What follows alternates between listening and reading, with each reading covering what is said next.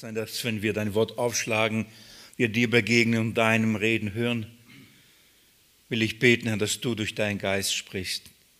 Du versprichst, Jesus, dass dein Wort Feuer ist, das Feuer, das trennen vermag, das reinigen vermag. Unser Herzen, unsere Gedanken, Streu vom Weizen, dass alles, was nichtig ist und falsch und irdisch ist und verwerflich ist, dass du es wegnehmen, dass du es verbrennen kannst, Herr, dass du aber das läuterst, was echt und was wahr ist und was der Wahrheit entspricht. Aber auch, dass dein Wort wie ein Hammer ist, das wirklich Kraft hat, das zerschlägt. Und ich möchte dich bitten, Herr, dass wenn wir dein Wort lesen, ist du selbst dich in deinem Wort als derjenige erweist. Gib Vollmacht, gib Freimütigkeit, gib Kraft, gib Freude und Klarheit, wenn wir dein Wort aufschlagen, wenn wir es lesen. Gib Verständnis. Das vermagst du uns zu geben. Jedes Mal bitten wir und ich danke dir, dass wir auch jedes Mal empfangen, weil du gerne gibst. So segne diesen Abend, segne diese Bibelstunde, eine Stunde, in der wir uns intensiv mit dem, deinem Wort, mit der Bibel befassen wollen. Wir wollen studieren, wir wollen verstehen, wir wollen lernen. Wir wollen, Herr, dass wir dadurch verändert werden, gestärkt werden, auch für die Woche, gestärkt werden, ja, in dieser Welt, dieser turbulenten Welt, dass wir eine Klarheit haben, wirklich Klarheit haben, fest sind in deiner Wahrheit. Das ist mein Gebet für heute, Jesus. In deinem Namen bete ich das. Amen. Ihr Lieben, bevor ich es nachher vergesse, sage ich es gleich. Bedingt durch die Alarmstufe, in der wir jetzt gerade sind, äh, müssen wir nicht nur weiterhin die Masken tragen, sondern auch wieder die Anmeldungen für die Veranstaltungen das heißt, dass, äh, für die Gottesdienste wird es wieder sein wie früher, dass man sich online anmelden kann. Für die Bibelstunde und äh, Gebetsstunden legen wir einfach eine Liste vorne aus. Wenn ihr jetzt rausgeht, auf der linken Seite liegt eine Liste aus. Ihr macht einfach einen Haken hinter eurem Namen, dann ist es erledigt. Wer da drauf nicht steht mit seinem Namen, schreibt einfach seinen Namen hin und macht ebenfalls einen Haken. Und dann sind wir dem Kaiser, das, was Kaiser schuldig ist, machen wir das und dann bin ich dankbar und froh, dass wir trotzdem in dieser Art und Weise miteinander das Wort studieren können, dass ich nicht wieder alleine nur von dem Musikteam predigen, sondern eure Gesichter sehen kann. Genau. Lasst uns ähm, das Wort Gottes wieder aufschlagen, zweiten Petrusbrief. Wir studieren Kapitel 2 und sind gerade in den ersten drei Versen, vor allem die ersten drei Verse zeigen uns, was die Quelle des falschen Glaubens ist. Des Glaubens, der nicht uns zu retten vermag, der billige Glaube im Gegensatz zu dem kostbaren Glauben. Und wir haben angeschaut und gesehen, dass die Quelle diesen falschen Glaubens die falschen Lehrer sind, die falschen Propheten, Propheten sind, die getrieben und ähm, inspiriert und, äh, und geleitet sind durch falsche oder durch, durch Dämonen, durch die betrügerischen Geister, letztendlich im Hintergrund der Satan selbst dieses Anliegen hat, die Gemeinde Jesu zu verirren, die Gemeinde Jesu zu verführen und ein falsches Evangelium, einen falschen Christus, einen, einen falschen Geist ähm, hineinzubringen in die Gemeinde und Petrus spricht darüber, in, gerade in Kapitel 2, die Verse 1 bis 3, und ähm, redet über diesen falschen Glauben. Also die Quelle von diesem falschen Glauben sind die falschen Lehrer. Der Wirkungskreis, da wo diese falschen Lehrer aktiv werden, das ist ähm, die Gemeinde selbst, das sind die Christen selbst. Petrus spricht und sagt, wie unter, den, ähm, unter dem Volk falsche Propheten waren, so werden auch unter euch falsche Lehrer sein. Vielleicht lasst uns das nochmal lesen, die ersten drei Verse. Verse und dann das Studium da fortsetzen. Kapitel 2, Vers 1. Es waren aber auch falsche Propheten unter dem Volk, wie auch unter euch falsche Lehrer sein werden, die verderbenbringende Parteiung heimlich einführen werden, indem sie auch den Gebieter, der sie erkauft hat, verleugnen. Mal bis dahin möchte ich lesen, weil weiter werden wir mit Sicherheit auch nicht kommen. So, ähm, unter, wie unter euch, äh, beziehungsweise so wie unter dem Volk falsche Propheten waren, so werden auch unter euch fal falsche Lehrer sein. Und ich habe euch schon in der letzten Bibelstunde angefangen hineinzunehmen in das Alte Testament, dass wir uns wenigstens an, anhand von ein, zwei Beispielen anschauen, wie waren denn die falschen Propheten unter dem Volk? Was haben sie da getan? Was haben sie da gelehrt? Wie haben sie gewirkt, um ähm, wenn Petrus hier uns an, daran erinnert, dann gibt er uns ein Beispiel. Und ich, es ist gut, dass wir zumindest anhand ein, zwei, ein, zwei Beispielen selbst das anschauen. Ähm, die Zeit würde nicht reichen, beziehungsweise es wäre ein sehr, sehr, sehr langer Exkurs. Wenn wir jetzt alles da durcharbeiten müssen, dann würden wir letztendlich einmal durchs Alte Testament nochmal gehen müssen. Von daher dachte ich, es ist gut, wenn ich euch das anhand ein, zwei Beispielen zeigen. Und ich begann letztes Mal mit euch ins Buch der Könige zu gehen. Und da möchte ich euch bitten, mit mir noch einmal ähm, das zu tun. Schlagt mal ähm, 1. Könige auf. Erinnert euch, wir sprachen über den König Ahab, der eine Frau geheiratet, eine heidnische Frau, Isabel, die wiederum äh, den ganzen Balskult und den heidnischen Kult eingeführt hatte und, äh, unter das Volk und somit das Volk diesem Balskult nachhing das, was der König tat, was die Königin dann taten. Ähm, sie haben dann äh, Priester berufen, nicht wenige, die dann eben nicht Priester Gottes waren, sondern die Priester, äh, die dieses Baals waren.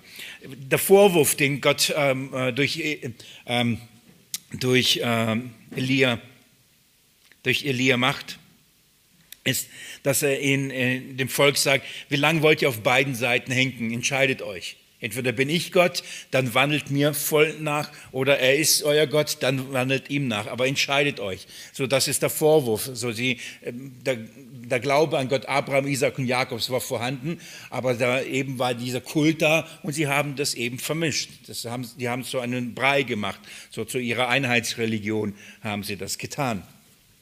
Gott hat schon gewarnt. Er hat gewarnt, ähm, dass wenn das Volk in das Land Kanaan hineingeht und eben die Segnung erfährt, dass sie eben nicht sich mit denen vermischen sollen. Sie sollen nicht diese Gottheiten übernehmen. Sie sollen nicht die Praktiken und sollen nicht ihre Lebensweise übernehmen. Das wäre für Gott ein Gräuel. Gott hat ähm, das klar durch Mose diesem Volk gesagt, was alles diese Völker tun, warum Gott sie ausrottet. Der Grund, warum Israel äh, das Land bekam, war nicht, weil Israel so toll war weil sie so fehlerlos war und sündlos waren, weil die Schuld und die Sünde dieses Volk, der Völker in diesem Land so groß war, hat Gott sie vertrieben und gerichtet. Ihre Schuld war groß. Und er hat gesagt, macht nicht einen Fehler und tut das Gleiche, was diese, was diese Völker tun. Aber genau das tat Israel. Sie übernahmen ihre Lebensweise, sie übernahmen ihre Götter, sie übernahmen ihre Priester und ähm, ihre Götzen. Und Gott warnt durch, äh, durch mehrere, durch alle Propheten warnte das Volk und ruft zu Buße, ruft zu Umkehr, aber das Volk hört nicht. Ähm, so, ich habe euch dann ein, anhand von, von dem König Ahab, wie gesagt, und Elia euch da hineingenommen und geht mit mir nochmal Kapitel ähm, 22 ähm, als eine gute Zusammenfassung und nochmal abzuholen, wo wir waren. Kapitel nee, 21 zuerst, Vers 25 und 26. Erinnere ich euch nochmal an diese Zusammenfassung. Dort heißt es, es hat in der Tat keinen wie Ahab gegeben, der sich so verkauft hätte, um das zu tun, was in den Augen des Herrn böse ist. Ihn hatte seine Frau Isabel verführt und er handelte ganz abscheulich, indem er den Götzen nachlief, ganz wie es die Amoriter getan hatten, die der Herr von den Söhnen Israel vertrieben hatte. Also durch diese Königin Isabel kam dieser Götzendienst und die taten ganz genau diese Abscheu äh, wie die Amoriter und ähm, aus dem Grund hat Gott sie vertrieben und, und sie taten aber genau das Gleiche.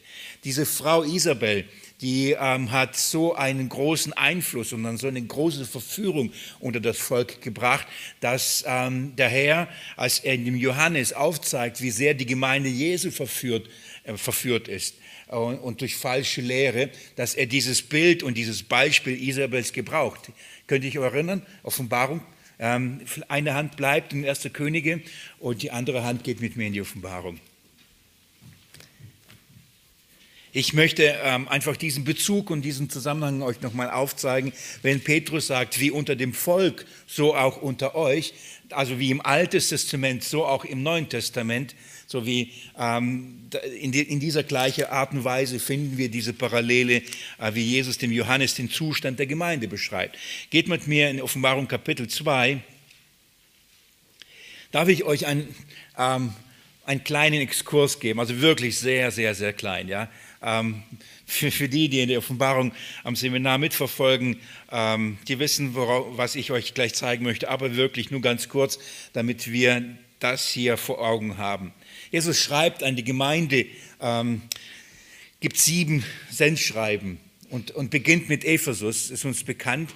Und ich möchte euch äh, zeigen, äh, was, für was er sie lobt. Die Gemeinde in Ephesus Kapitel 2, Vers 2 heißt es, ich kenne deine Werke und deine Mühe und dein Ausharren und dass du Böse nicht ertragen kannst. Und du hast die geprüft, die sich als Apostel, die sich Apostel nennen und es nicht sind und hast sie als Lügner befunden. Neben dem, was dann Ephesus verliert, nämlich die Christuszentriertheit, ähm, ist das, was sie aber noch am Anfang hatten. Sie hatten noch diesen, dieses Anliegen, falsche Apostel zu prüfen. Und das hatten sie getan. Und Jesus spricht auch ihnen dieses Lob zu, dass ähm, viele falsche Propheten oder eben falsche Apostel, von denen Paulus auch sprach, die sich ähm, als die übergroßen Apostel ausgeben, letztendlich nichts anderes tun, auch was der Teufel tut. Von dem her spricht er und, und Jesus ähm, sagt der Gemeinde in Ephesus, dass sie das gut tun, dass sie diese falschen Apostel prüfen. Aber bei all dieser Orthodoxie und des Prüfen ähm, haben sie vergessen, um was es eigentlich geht und das ist nämlich Christus. Aber das ist jetzt nicht, worauf ich hinaus möchte. Schaut mal in Vers 6, was Jesus ihnen noch sagt. Aber dies hast du, dass du die Werke der Nikolaiten hast, die auch ich hasse.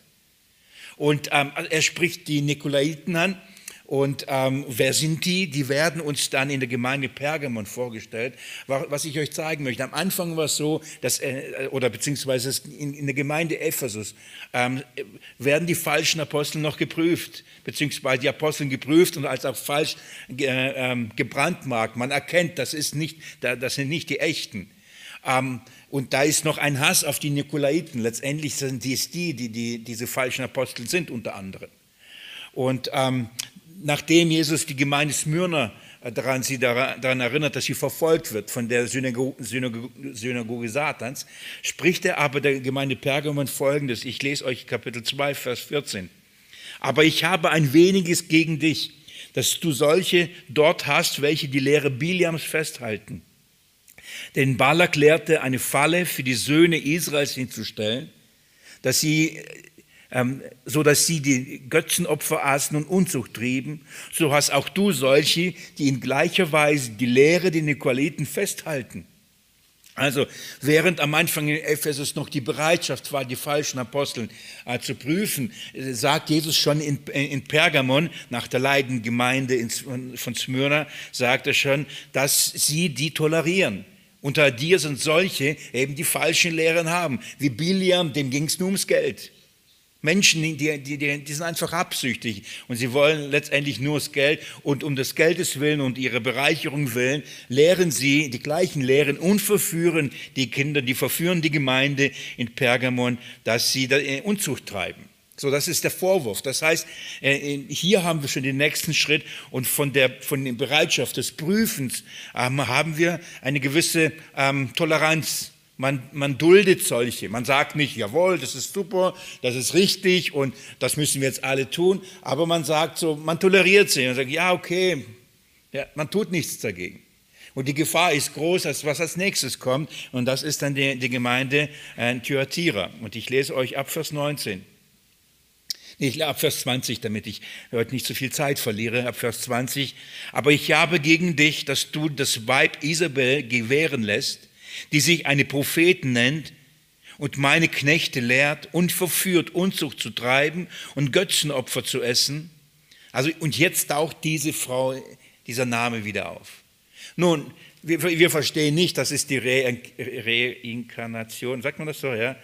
Äh, dass sie jetzt in der Ende der Zeit ist, ist die Isabel wie da, wie manche auch glauben, dass Mose und Elia dann wieder auferstehen werden, und wie auch immer.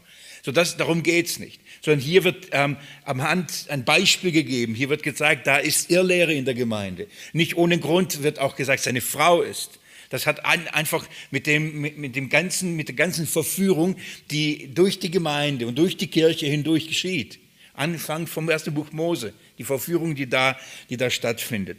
Und ähm, und jetzt wird wiederum, also wird dieser Name genommen, die, bei, der, der, den, die Frau, die wir bei Ahab kennengelernt haben, die Frau, gegen die Elia da gekämpft hatte, die Elia bedroht hatte mit, mit dem Tod. Diese Frau steht für, und hier heißt es, sie ist eine Prophetin. Und eine Prophetin, und die, die, was macht sie?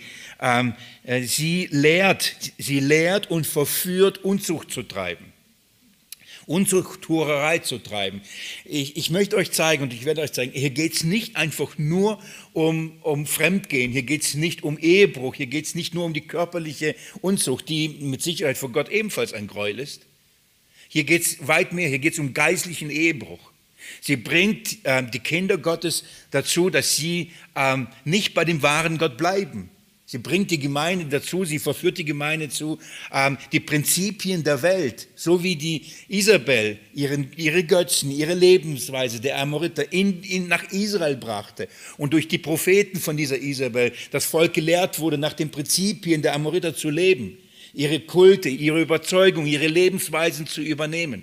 So ist hier ebenfalls die Rede von einer Frau, die sich als eine Prophetin ausgibt und sie lehrt die Gemeinde und lehrt was? So zu leben die Prinzipien der Welt zu übernehmen, die Götzen der Welt zu übernehmen, den Gedankengut der Welt zu übernehmen. Und sie bringt das in die Gemeinde hinein. Jesus warnt sie. Ich lese auf Vers 21. Und ich, ähm, und ich gab ihr Zeit, damit sie Buße tut. Und sie will nicht Buße tun von ihren Unzug. Ich hätte ihr keine Zeit gegeben, Buße zu tun.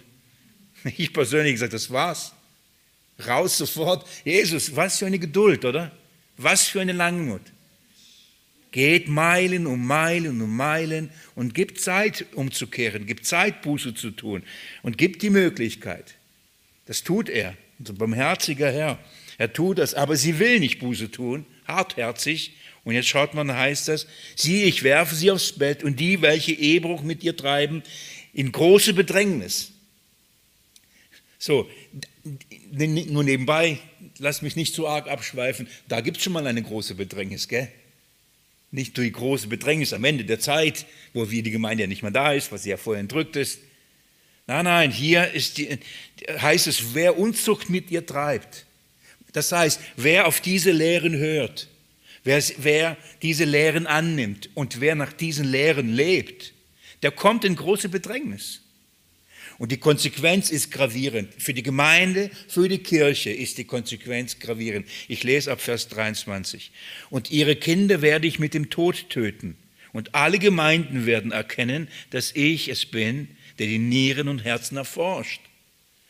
So, zuerst mal, ich bin's, der ganz genau weiß, was ihr denkt, was eure Motivation ist, was euer Antrieb ist. Ich kenne die Herzen, das heißt das Verborgene des Menschen in der Sprache, der hebräischen Sprache.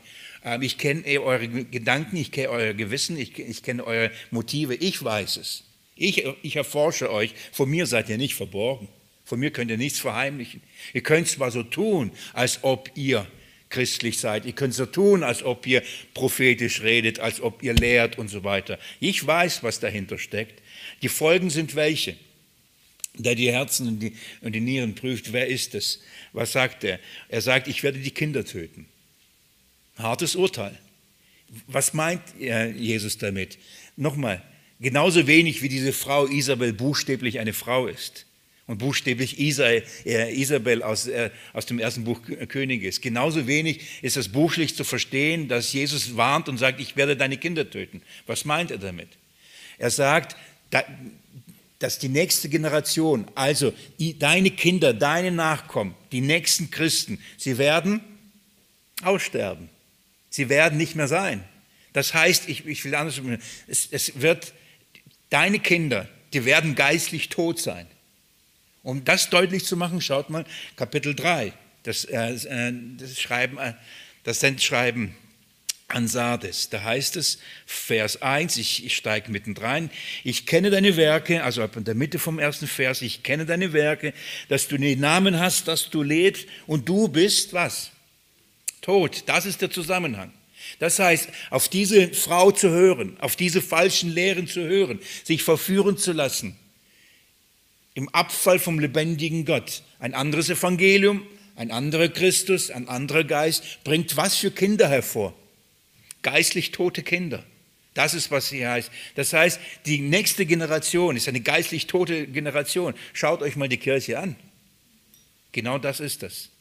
Da, wo die Welt reinkommt und sogenannten Lehrer, Propheten der Kirche, der Gemeinde aufstehen und meinen, so, ähm, zu lehren, das, was dabei herauskommt, ist geistlicher, geistlicher Tod. die Kinder, die, die nächste Generation und übernächste Generation. Nichts Lebendiges entsteht da. Kann auch nichts Lebendiges entstehen. Das ist die Warnung und ich, und ich, ich, ich möchte euch kurz zeigen, was, was das Problem ist. Vers 2. Wach auf und stärke das Übrige, das im Begriff äh, stand zu sterben. Also da geht es ums Aufwachen, aufzumerken, nicht schläfrig sein. Schaut mal, es beginnt, es beginnt am Anfang von dieser Aufmerksamkeit in Ephesus. Und dann kommt eine gewisse Toleranz, äh, Toleranz und von der Toleranz ist dann äh, in der Thyatira nichts mehr zu reden. Das ist dann Akzeptanz. Und von der Akzeptanz kommt man zu einem geistlichen Tod. Und das ist die Geschichte der Gemeinde. Das ist die Geschichte der Kirche.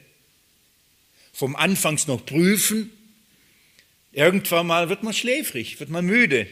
Immer prüfen, immer prüfen, immer, immer Außenseiter, immer so dagegen. Hat man auch keine Lust irgendwann mal, oder? Immer zu prüfen immer dagegen schießen, immer Kritik zu bekommen. Man will nicht, man will immer nicht der Prüfende sein, nicht immer, immer der Aneckende, nicht immer der, das alles in Frage stellt.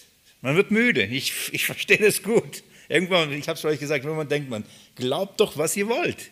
Lasst mich doch einfach in Ruhe. Aber das geht nicht. Die Konsequenzen sind gravierend. Und die Folge ist dann, man hört auf zu prüfen und dann, was ist dann? Irgendwann mal äh, toleriert man diese Dinge und nach einer Weile, es bleibt nicht bei der Toleranz, es wird Akzeptanz. Und von der Akzeptanz wird es eine Überzeugung, es wird eine Theologie. Es wird ein, ein, ein Lebensstil. Und da, daraus entsteht geistlicher Tod. In, in dieser Weise ähm, haben wir das, was wir im äh, Könige haben, die falsche Prophetin. Ja, die das Volk Gottes versucht, haben wir in Offenbarung ein, da bezieht Jesus sich genau auf, die, auf diese Begebenheit. Von daher, äh, ich hoffe, das Lesezeichen oder die Hand des Nachbarns ist noch drin.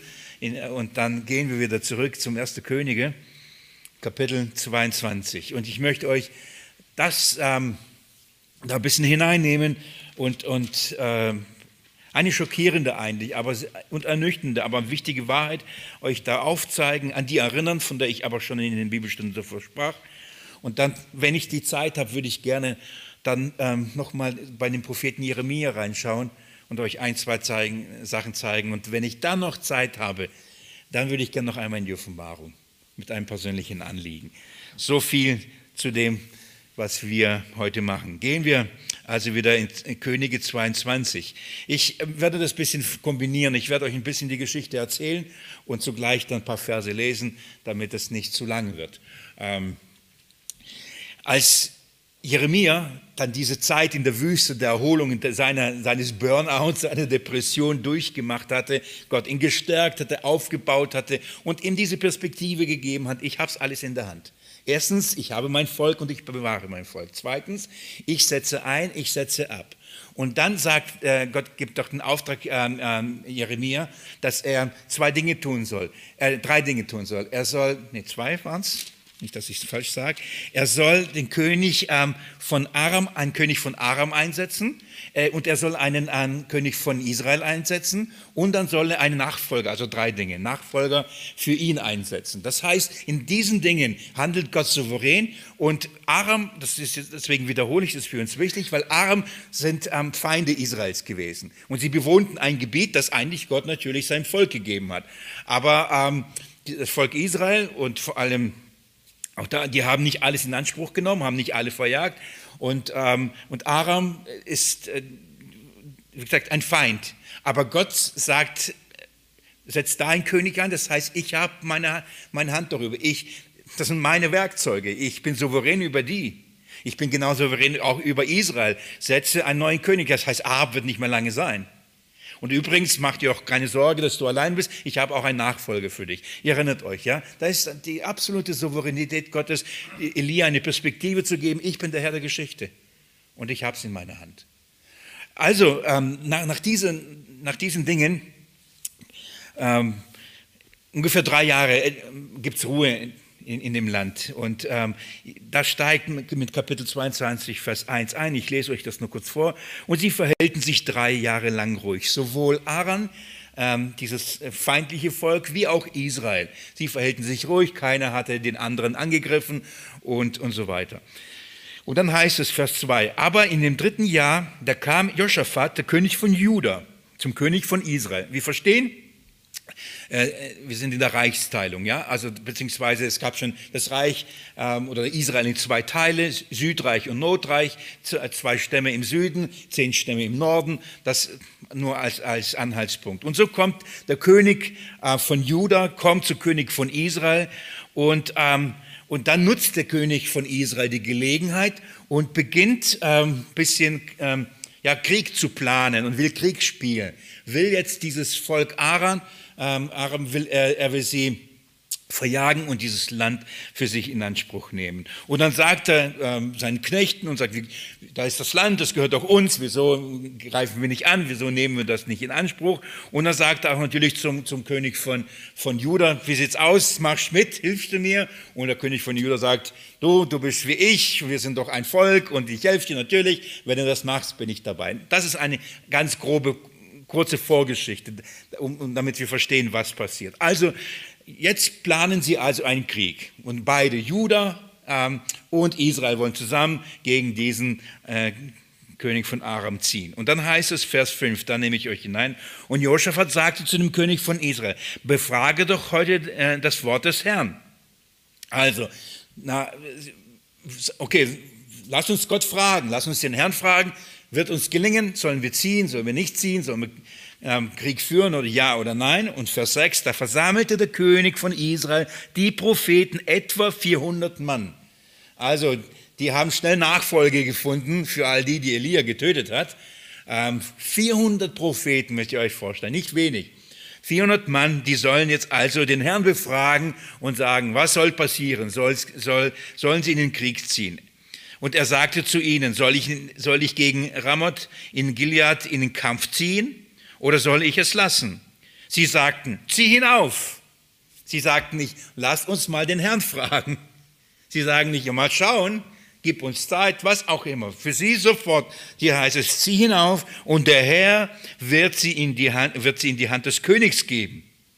Also, die Propheten, 400 Mann, könnt ihr euch vorstellen, der König fragt, wie sieht es aus, soll ich es tun? Sie sofort, alle 400 Mann, jawohl, mach das, der Herr wird mit dir sein. Der Herr wird, die, wird dir das in deine Hand geben. Jetzt ist dieser König, äh, König aus Juda da und er merkt, irgendwas läuft hier schief. 400 Mann und nicht, nicht mal einer, der irgendwie zweifelt, nicht mal einer, der etwas äh, dagegen sagt oder nicht mal einer, der auch sich bemüht, den Herrn wirklich zu fragen. Er merkt, alle reden das, was der König hören will. König fragt, soll ich? Die sagen, sollst du? Also, dann sagt dieser König, Josaphat sagte, Vers 7, ist hier kein Prophet des Herrn mehr, äh, das durch den den, Herrn, den Herrn zu befragen? Gibt es hier keinen, der wirklich nach Gott fragt? Interessant, oder? So, der, der König merkt, diese 400 Propheten, die, die, wollen, die, die fragen gar nicht nach dem Willen Gottes. Den geht es gar nicht um den Willen Gottes. Also fragt er, gibt es hier irgendeinen, den Willen Gottes überhaupt erfragen kann und erfragen will? Allein, dass er es gemerkt hat, nicht schlecht, oder? Er merkt also, die mit den 400 Propheten, da stimmt was nicht. Jetzt kommt's. Und das ist etwas zugleich schockierend und zugleich, ich musste mir sogar ein Smile hinmachen, weil ich das schon sehr witzig finde. Da heißt es, da sagte der König von Israel zu Josaphat, einen Mann gibt es noch, durch den man den Herrn befragen kann, aber ich hasse ihn. es gibt einen, ja, aber ich mag den nicht. Nein, ich hasse ihn.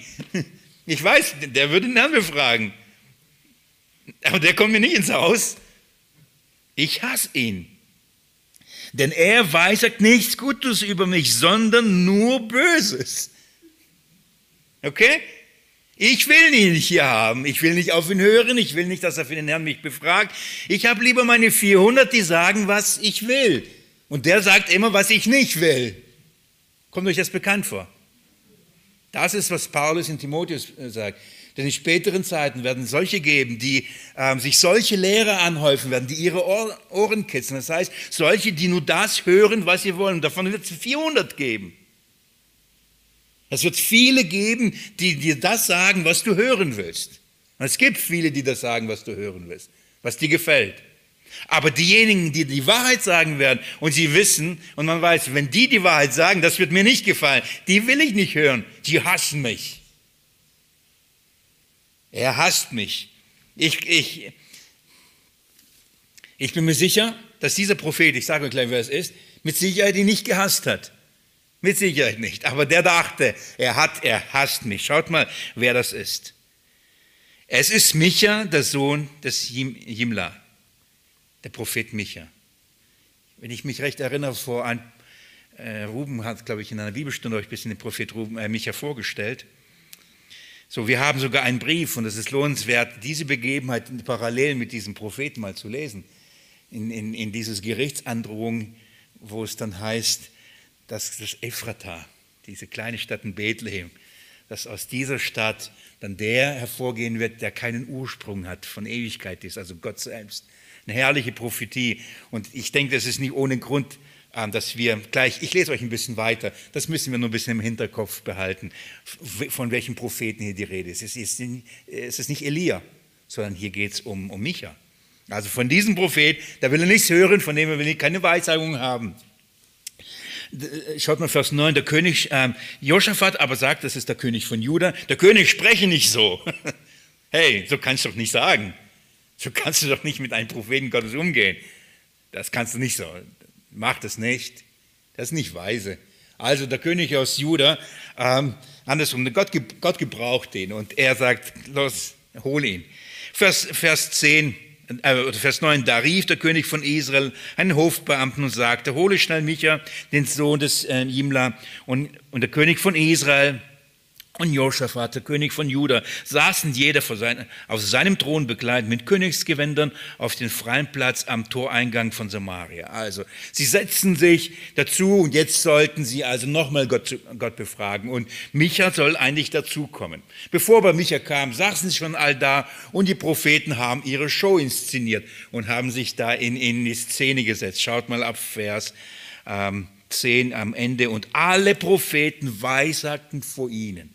Also die beiden Könige sitzen da, alle 400 äh, Propheten, das heißt, sie weissagten vor ihnen. Also, das heißt, sie nahmen es in Anspruch und, ähm, ähm, und sagten, sie, sie reden im, in, im Namen Gottes. Sie sagen den Willen Gottes, die offenbaren den Königen, was Gott äh, ihn, zu ihnen zu sagen hat. Das ist, äh, und da gibt es einen, der heißt Zedekia, das ist äh, der gleiche Name wie, wie ein König, aber es ist nicht der König ähm, nicht einer der Könige, sondern es ist ein Prophet.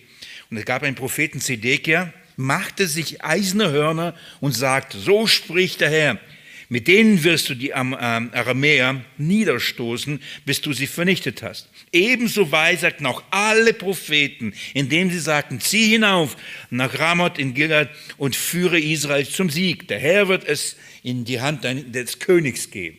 Also, das muss eine Megashow gewesen sein die inszenierten das und machten sich da äh, diese Bilder. So ähnlich wie Jeremia das später dann mit einem Joch gemacht hat, aber so, das waren prophetische Sprache und, und, äh, und Darstellung und so machten sich eiserne Hörner, das heißt, du wirst sie zermalmen wie mit eisernen Hörnern. Und sie taten so, als ob sie vom Herrn diesen Auftrag haben, das ihnen zuzusagen. Also, Michael ist aber unterwegs, Vers 13. Der Bote aber, der ihn äh, hinangegangen war, Micha zu rufen, redete zu ihm und sagte, sieh doch, die Worte der Propheten sind einstimmig, gut für den König. Er bereitet ihn vor, er sagt, hey, das wird schwierig, wenn du jetzt kommst und etwas, etwas anderes sagst, was sie alle sagen. Schau zu, dass du auch das sagst, was alle anderen auch sagen. Dann wird's gut. Und die Worte des, äh, alle, alle anderen, also die sind alle einig. Die, die, sind, die haben eine Übereinstimmung. Sie sind alle davon überzeugt, so, das wird gut werden. So, also, wenn du da kommst und sagst, es wird schlecht werden, hey, du bist allein da. Willst du das wirklich? So, er bereitet ihn vor. Sage im besten Fall echt nett von ihm. Im schlechten Fall Manipulation. Gehen wir vom Besten, vom, vom Besten aus. Will ihn warnen, bevor er weiß, es geht dir gleich an den Kragen, Micha.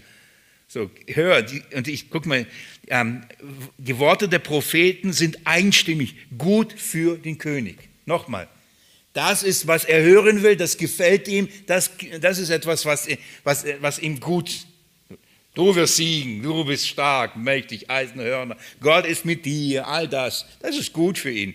Sowas hört man gerne. Also, Vers 14, die Antwort von Micha ist sehr weise. Micha aber sagte, so wahr der Herr lebt, nur was der Herr mir sagen wird, das werde ich reden. So. Nicht was, ich werde nicht mit dem Strom schwimmen.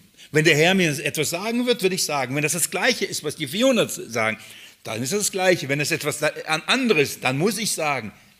So, es geht nicht darum, Paulus spricht, dann soll ich den Menschen gefallen oder Christus? So, wem wollen wir gefallen? Gott oder den Menschen gefallen? Also, äh, Micha ist da klar ausgerichtet, das, was der Herr sagen wird, wird er sagen. Und jetzt kommt es, und die, als ich das gelesen habe, dachte ich, okay, was passiert? Erstmal war ich sehr überrascht. Schaut mal Vers 15. Und als er zum König kam, sagte der König zu Micha, Micha, sollen wir nach Ramat in Gilead in den Kampf ziehen oder sollen wir es lassen? Also, Micha, was, was ist deine Meinung? Immerhin fragt er ihn, gell? Aber er weiß, der König von Juda drängt ihn dazu. Schaut mal, was dann passiert. Das sagte er zu ihm, also Micha, zu diesem König, zieh hinauf und führe Israel zum, zum Sieg, denn der Herr wird in, sie, Entschuldigung, denn der Herr wird es in der Hand des Königs geben. Dann dachte ich, hä? Micha, was machst du jetzt?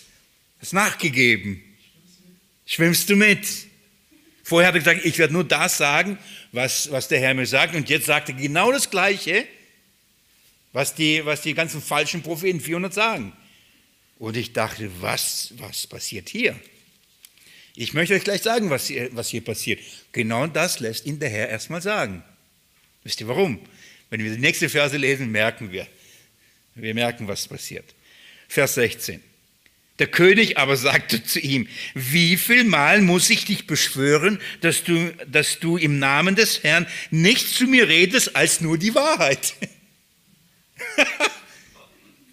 Jetzt guckt mal, 400 Mann sagen, zieh hinauf, der Herr wird es in deine Hand geben. Micha kommt und sagt, zieh hinauf, der Herr wird es dir geben. Dann sagt er, sag die Wahrheit. Verstehen wir? Das heißt, er weiß ganz genau, dass die falschen Propheten nicht die Wahrheit sagen. Sie reden nur das, was er hören will. Und, selbst, und also wenn Micha das Gleiche sagt, was die sagen, dann kann es nicht die Wahrheit sein. Also wird er getestet. Der Herr testet. Okay, willst du, willst du das hören, was du hören willst? Dann sage ich es dir. Was, was soll ich dir sagen? Dann sage ich es dir. Ist das das, was du hören willst? Sag die Wahrheit. Im Namen des Herrn darfst du nur die Wahrheit sagen, okay? Er merkt, das, das ist nicht die Wahrheit. Okay, sagte Micha, dann reden wir jetzt mal die Wahrheit. Schaut mal Vers 17. Da sagte er, ich sah ganz Israel auf den Bergen zerstreut, wie Schafe, die keinen Hirten haben. Und der Herr sprach, diese haben keinen Hirten, sie sollen in Frieden zurückkehren, jeder in sein Haus. Das ist die erste Prophetie. Die Prophetie, die mitten da hinein, der, der Herr lässt ausrichten. Erstens, du bist nicht der Hirte. Du bist nicht der Hirte. Meine Schafe hier haben keine Hirten. Wir wissen, welchen Hirten sie brauchen. So, das ist, Micha hat in, in dieses Handeln schon, Gott hat durch Micha schon all, immer wieder, nicht immer wieder, gerade da das vorgeschattet, verheißen, auf, auf die, das Kommen des Herrn gesprochen. Hier ist es schon eine herrliche Verheißung auf den wahren Hirten. Was ist die Wahrheit? Die Wahrheit ist, hier gibt es keinen Hirten und darum zerstreuen sich die Schafe. Es gibt keine Richtung. Die, die, Propheten reden falsch, die reden Lüge, sie reden nicht die Wahrheit. Und die Propheten reden nur das, was ihr hören wollt. Da ist kein Hirte, der führt, kein Hirte, der leitet. Darum zerstreuen sich auch alle weil es die Wahrheit nicht gibt. Aber, und das ist herrlich, und der Herr sprach, diese haben keinen Hirten, sie sollen in Frieden zurückkehren. Sie, die Schafe werden in Frieden zurückkehren. Wir verstehen von welchem Frieden. Den Frieden, den Jesus für uns geschaffen hat, Frieden verkündet. Das ist für uns wichtig. Wisst ihr warum? Weil hier wird uns verheißen, dass durch diese falschen Hirten kein Friede geben wird. Nur durch einen anderen Hirten wird die, der wahre Frieden geben. Warum? Weil die falschen Propheten werden von einem falschen Frieden permanent sprechen. Auf einem falschen Weg den Frieden zu bekommen. Und sie werden sagen, Friede, Friede, wo kein Friede ist. Und Micha verheißt schon, nein, nein, kein Hirte, darum kein Frieden. Kein wahrer Hirte, kein wahrer Frieden. Den wahren Frieden gibt es auf einem anderen Weg. Und darum muss man das den Propheten Micha aus, aus dieser Perspektive später lesen. Aber lasst uns hier noch eine Weile bleiben. Schaut mal, dann heißt Vers 18. Das sagte der König von Israel zu Josaphat. Habe ich dir nicht gesagt, er weiß nichts Gutes über mich, sondern nur Böses? Ich habe es doch gewusst. Ist mir ganz klar. Er versteht. Er versteht, die falschen Propheten reden nicht die Wahrheit. Jetzt sagt er, er soll wirklich die Wahrheit im Namen des Herrn sagen. Jetzt sagt er die Wahrheit im Namen des Herrn und nimmt es an. Ich sag doch, der hat, der hat nichts Gutes mir zu sagen. Ah ja, okay, an wen liegt's? An ihm oder an dir? Keine Buße, keine Einsicht, kein Verständnis. Verhärtetes Herz. Absolut verhärtetes Herz. Jetzt, das sagt nicht mal Micha, sagt jetzt zu sein, ich habe es dir doch gesagt, oder? Du wolltest unbedingt den, diesen Kerl hier haben. Ich habe dir gesagt, was er machen wird. Schau das an, das macht er. Er redet nur schlecht über mich. Solche wollen wir doch nicht hier haben, oder? Die müssen schlecht über uns reden. Da beginnt Micha. Der Herr spricht durch ihn, Vers 19. Und Micha sprach. Darum höre das Wort des Herrn. Jetzt hört das Wort des Herrn. Auf diese Verstockung, auf diese Hartherzigkeit, auf dieses Unbußfertige, auf dieses nur, nur schlecht gegen mich. Nicht akzeptieren, warum. Jetzt kommt die Strafrede. Und jetzt, jetzt schaut mal, was der Herr sagt. Vers 19. Und Micha sprach, darum höre das Wort des Herrn. Ich sah den Herrn auf seinem Thron sitzen und das ganze Heer des Himmels stand um ihn zu, einer, äh, zu seiner Rechten und zu seiner Linken. Und der Herr sprach, wer will Ab äh, betören, dass er hinaufzieht bis nach Ramoth und Gilgad und fällt. Jetzt erzählt Micha, Gott offenbart durch den Prophet Micha, was das Ganze hier ist. Die ganze Szenerie, was passiert hier? Jetzt verstehen wir, äh, warum, was, was machen die falschen Propheten da? Warum sagen sie alle, das wird dir gelingen und der Herr wird es in deine Hand geben? Jetzt verstehen wir auch ein Stück, warum Micha gesagt hat, ja, mach das doch. Micha sieht den Thron Gottes, das heißt seine Herrschaft. Und er, und er sieht, und der Herr sprach, wer will Ahab betören? Was, wir können es anders umschreiben. Wer wird ihn dazu verführen? Wer wird ihn dazu bringen, dass er hinauszieht und kämpft? Und warum? Und fällt. Was ist der Plan Gottes? Ahab wird gerichtet werden. Ahab soll sterben. Dieses, dieses Götzendienst, dieser Götzendienst, diese, diese Hartherzigkeit, die Rebellion gegen Gott, das Nicht-Hören auf Gottes Wort, er wird gerichtet werden. Er soll sterben. Und Gott will, dass er auszieht. Er hat äh, die Armee schon vorbereitet, den König dafür gesalbt, hat es durch Elias schon vorbereitet. Ich habe es in meiner Hand. Und Ahab wird auch derjenige sein, der abgesetzt wird. Gott versprach das. Hat Jeremia das schon gesagt. Und er hat auch einen Plan, wie er es tut. Und zwar durch die Hand der Armee. Also, Jetzt muss aber Ahab ja an dieser Lüge glauben. Er muss in den Krieg ziehen. Wenn die falschen Propheten gesagt hätten, geh bloß nicht hin, dann wäre er nicht gegangen. Aber Gott will, dass er hingeht. Jetzt wichtige Lektion, wir müssen sie verstehen, dann heißt das. Und, und einige sagten dies und andere sagten das. Also es gab einen Rat im Himmel. Wie können wir Ahab verführen? Erstaunlich, oder? Und einige machten den Vorschlag, die anderen den Vorschlag. Wir wissen nicht, wer diese Vorschläge macht. Darum geht es hier nicht. Jetzt, jetzt geschieht etwas Interessantes, Vers 21. Da trat der Geist hervor und stellte sich vor den Herrn und sagte, ich will ihn betören. Die Betonung ist auf ich. Ich mach's. Kam der Geist. Jetzt wird was, was für ein Geist? Der Geist Gottes? Der Heilige Geist? Der Geist Christi? Welcher Geist? Der böse Geist, Dämon. Jetzt liest mal mit mir. Ich will ihn betören. Und der Herr sprach zu ihm, womit? Da sagte er, ich will ausgehen und will einen Lügengeist sein im Mund aller, aller seiner Propheten. Ich will hingehen und ich will die falschen, all seine Propheten nehmen und will ein Lügengeist in, sein, in ihrem Mund sein. Ich werde dafür sorgen, dass sie lügen. Ich werde dafür sorgen, dass sie falsch prophezeien. Ich werde sie zu falschen Propheten machen. Ich lese weiter und dann erkläre ich es. Und er sprach, nein, doch, und er sprach, du sollst ihn betören und du wirst auch es können. Dann sagt Gott, okay, mach's. Und nicht nur du sollst es tun, es wird dir auch gelingen. Du wirst es können. Warum? Weil ich es zulasse, weil ich es erlaube. Was ist das? Erinnert ihr euch, 2. Thessalonicher Kapitel 2, Vers 6, habe ich letztes Mal vorgelesen? Weil sie der Wahrheit nicht geglaubt haben, weil sie den falschen Propheten, die Zeichen, Wunder mehr geglaubt haben als der Wahrheit ihrer Rettung, hat Gott sie dahin gegeben. Was? Dass sie in Lügengeistern glauben. Er hat ihnen einen Geist des Irrwands gegeben, dass sie der Lüge glauben. Warum? Damit sie gerichtet werden. Liebe Geschwister, es ist eine wichtige Wahrheit. Wenn falsche Propheten, falsche Lehrer aufstehen und Lügen predigen und Menschen es hören und glauben, das, versteht ihr, das ist die Folge des Gerichtes. Das heißt, es ist nicht, wie soll ich sagen, das, das ist Gericht. Andersrum, das, das ist die Konsequenz, dass vorher schon so viel schiefgelaufen ist. Das heißt, Gott spricht und verkündigt und redet und redet und redet. Und niemand will hören. Die sagen, wenn ich dem höre, der hat nur Böses gegen mich.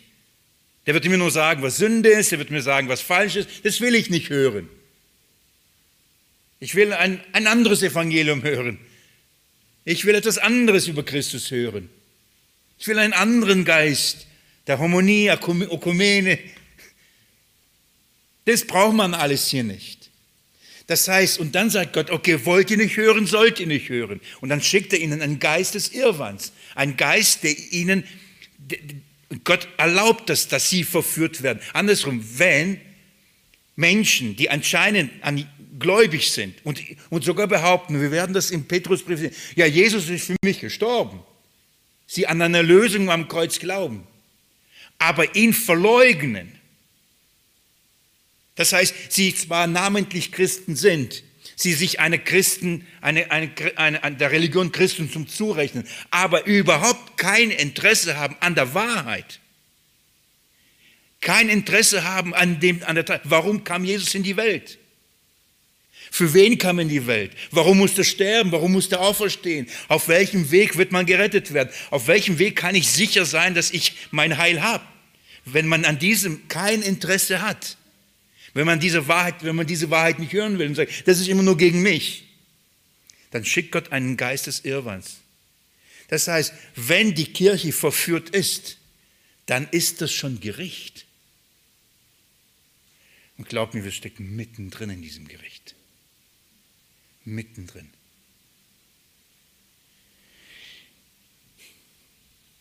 Gott sagt, ich habe über Ahab ein Gericht ausgesprochen, er soll fallen. Wie soll er fallen? Ich werde erlauben, dass, die, dass dieser Geist, dass die falschen Dämonen durch die falschen Propheten sie dazu verführen werden, Dinge zu tun, wo sie sich in Sicherheit wiegen, aber sie gar nicht sicher sind. Sie werden sterben. Könnt ihr mir folgen? Vers 23. Geh aus und mach es so. Dann kommt der Befehl. Tu es. Und nun siehe, der Herr hat einen Lügengeist in den Mund all dieser deine Propheten gegeben, denn der Herr, äh, denn der Herr hat Unheil über dich geredet. So, Micha sagt, dass all die 400 Propheten, die haben einen Lügengeist. Das ist, was Paulus in Timotheus sagt, dass durch, durch die, die, Listigkeit und durch die Dämonen, durch die Geister, die, die diese falschen Lehren unter der Gemeinde gebracht werden. Das sind Lügengeister. Und der Grund, warum Gott es erlaubt, ist, er hat Gericht über dich, Unheil, Verderben über dich geredet. Vers 24. Also das ist was, überlegt mal. 400 Propheten stehen da und sagen, Es wird alles gut werden. Gott ist auf deiner Seite, du wirst siegen. Dann steht Micha und, und, und sagt, okay, du wirst, ich soll wirklich sagen, was die Wahrheit ist. Du willst ja eigentlich nicht hören, ich sag's dir. Und erklärt, warum die, warum die ganzen 400 Propheten das sagen, was sie sagen. Es ist Gott selbst, der das Gericht über ihn ausspricht und erlaubt, dass diese falschen Propheten durch den Lügengeist diese falschen Lehren ihm sagen. Jetzt könnt ihr euch vorstellen, wie geht es den 400 Propheten? Wie geht es dem Zedeker, der mit so einem Eisenhorn darum läuft? Wirklich, wie ein Rind. Ja. Sagte, oh, ja, immerhin ein Geist. Vers 24. Da trat Zedeker, der Sohn des Kina, Kana, kan, Kana, keine Ahnung, trat er heran und schlug mich auf die Backe und sprach, schaut mal, auf welchem Weg ist denn der Geist des Herrn von mir gewichen, um mit dir zu, äh, um mit dir zu reden? Ich habe es nicht mitbekommen, als der Herr sein Geist von mir nahm und in dir gab. Auf welchem Weg hat er mich verlassen? Erzähl mal, wann war das? Du hast es noch nie gehabt. Es war Lügengeist. Schlä schlägt ihn auf, auf die Backe. Kommt euch das bekannt vor? Wir sind beim Verhör Jesu, bei den Schriftgelehrten Pharisäern, beim Hohen Rat, bei den Priestern. Die meinen, Gottes Wort zu kennen, die Gottes Wahrheit zu sagen, aber eine Synagoge Satans sind. Und dass Jesus die Wahrheit sagt, schlagen, schlägt er. Vers 25, Micha, Micha sagte sie, du wirst an jenem Tag sehen, wenn du vom Zimmer zu Zimmer flüchten, um dich zu verstecken. Also, ich sage dir, was dein Ende ist. Du wirst merken, wann der Herr von dir gewichen ist, wenn du von ihm abhauen wirst. Und wenn du von Zimmer zu Zimmer rennen wirst und nirgendwo die Sicherheit finden wirst. In Panik und Angst. Wenn Gericht kommt, wirst spätestens dann merkst du, du bist nicht sein Prophet. Du bist nicht seine von ihm. Und die Folge ist was? Vers ähm, 25, siehe, äh, Vers 26, da sagte der König von Israel, nimm Micha und führe ihn zurück zu Ammon, dem Obersten der Stadt und so weiter. Vers 27, und sage, so spricht der König, setzt diesen ins Gefängnis. Das ist die Reaktion. Weg mit ihm. Setzt ihn ins Gefängnis. Und dann heißt es, speise ihn mit dem Brot der Bedrängnis und mit dem Wasser der Bedrängnis, bis ich in Frieden zurückkomme. Ich komme zurück, setz ihn so lange, lass ihn leiden. Brot der Bedrängnis bedeutet, ähm, äh, gekürzte Ration von Brot und Wasser. Das ist während der Belagerung, äh, nannte man das Brot der Bedrängnis, weil man Hunger leidete und man musste, hatte nur ganz wenig, ein paar Krümmen Wasser, ein bisschen Wasser und ein paar Krümmen Brot. So, das ist ein anderer Ausdruck. Und gibt, also ganz kleine, geringe Ration soll er bekommen. Er soll in Bedrängnis sein, ins Gefängnis, in Bedrängnis. Das ist, das ist die Antwort für, für, den, für den Propheten, der die Wahrheit gesagt hat. Keiner will dann die Wahrheit sagen, oder? Lieber ein falscher Prophet sein und dann. Nee. Schaut mal Vers 28. Also nebenbei, ähm, er weiß, die falschen Propheten, die, die sagen nicht die Wahrheit. Das hat selbst gemerkt. Er hat gehört, was Micha von Gott ausrichtet, das Gericht bevorsteht. Glaubt er ihm? Sagt, ich komme in Frieden zurück. Er fühlt sich immer noch in Sicherheit. Vers 28. Mich aber sagte, wenn du je in Frieden zurückkehrst, dann hat der Herr nicht durch mich geredet. Und er sprach, hört es ihr, ihr Völker alle. Das ist eine Botschaft, die an alle Völker gehen soll. Darum hören wir es auch ihr, wie heute. Ich erzähle die Geschichte zu Ende und Jeremia und Offenbarung muss wohl auf nächsten Mittwoch verschieben. Dieser König ist so, so falsch, so hinterhältig. Die Geschichte könnt ihr ab Vers 29 und folgendes zu Ende lesen, aber ich erzähle es in ein, zwei Sätzen, wie es. Jetzt will er in den Krieg ziehen, aber er weiß, Die falschen Propheten haben falsch geweissagt.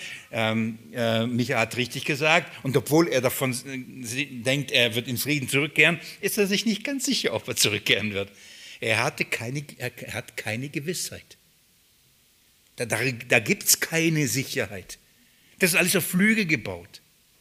Keine Gewissheit. Und wisst ihr, was er, was er macht? Sie, sie, er will in den Krieg ziehen und sagte zum König von Juda, weißt du was? Also, ich werde mich nicht als König verkleiden. Ich werde mich so wie jeder Fußsoldat verkleiden, aber du zieh ruhig deine Königsgewand an. Warum? Weil es heißt, weil der König der Aramäer hat gesagt, jagt nur einem nach, und zwar dem König Israel. Ihr müsst den Kopf der Schlange töten. Und er wusste, also wenn sie angreifen, dann wollen sie natürlich den König. Also ich verkleide mich. Und wenn der König von Juda aber sich als König ankleidet, dann töten sie ihn. Ist mir doch egal. So eine falsche Schlange. Das Herrliche ist, ich lese euch nur Vers 34. Es gibt keinen Zufall bei Gott.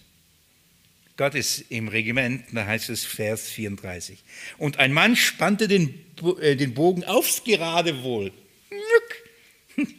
und schießt es einen Pfeil ab. Und wen trifft's? Ahab.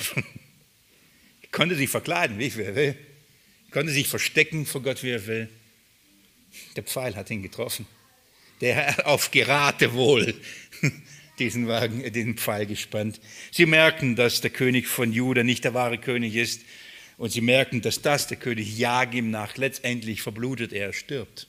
Ahab stirbt so wie Gott gesagt hatte. Micha wurde bestätigt als ein wahrer Prophet. Die 400 Mann wurden bestätigt als Lügenpropheten. Warum könnten sie aber das tun? Warum haben sie dieses alles geweissagt? Weil Gott es als Gericht gegeben hat. Eine harte Lektion, eine wichtige Lektion. Das ist was, was wir in 5. Mose gelernt haben, dass wenn ein Prophet kommt und die Dinge sogar eintreffen, aber er das Volk von ihm wegbringt, dann testet Gott ob unseren Glauben, ob wir an Zeichen, Wunder an diesen Dingen hängen, an dem, an dem hängen, was sie uns sagen, in dem hängen, was sie, wo sie uns bestätigen, was sie für gut finden, was, beziehungsweise dass sie bestätigen, was wir für gut finden, oder ob sie uns den Herrn verkündigen. Der Herr, das ist Gericht. Das ist Gericht. Wenn ich mir so die, die christliche Landschaft anschaue, dann sehe ich Gericht und das, das ist wirklich, das zerreißt mein Herz. Es zerreißt mein Herz. In der nächsten Bibelstunde wollen wir noch, ein, noch kurz diesen Exkurs behalten. Ich nehme euch nochmal in Jeremia hinein und dann nochmal, ähm, wie gesagt, in die Offenbarung. Ich würde gerne mit euch über Offenbarung 13 in diesem Zusammenhang kurz noch was, was zeigen. Das, da geht es auch um äh, um, um diese ganze Thematik. Und ich habe es auf dem Herzen, auch in, das auch in unsere Zeit hinein etwas dazu zu sagen. Von daher in der nächsten Bibelstunde. Und wenn wir das getan haben, dann schauen wir uns die Strategie und das Ziel von diesen falschen Lehrern, falschen Propheten. Was ist ihre Strategie? Was ist ihr Ziel? Und dann gehen wir durch die Verse weiter hindurch. Danke, dass ihr mit mir diesen Exkurs gemacht habt. Ähm, ein, ja, ja, danke euch. Ich bete.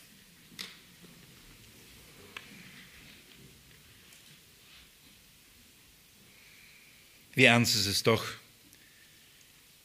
sich deinem Reden sich zu entziehen, wie ernst ist es doch, sich dann zu entziehen, auch wenn man weiß, dass du etwas sagst, was man nicht hören will. Wie gefährlich ist das? Wie gefährlich ist das? Herr, behalte uns nah bei dir.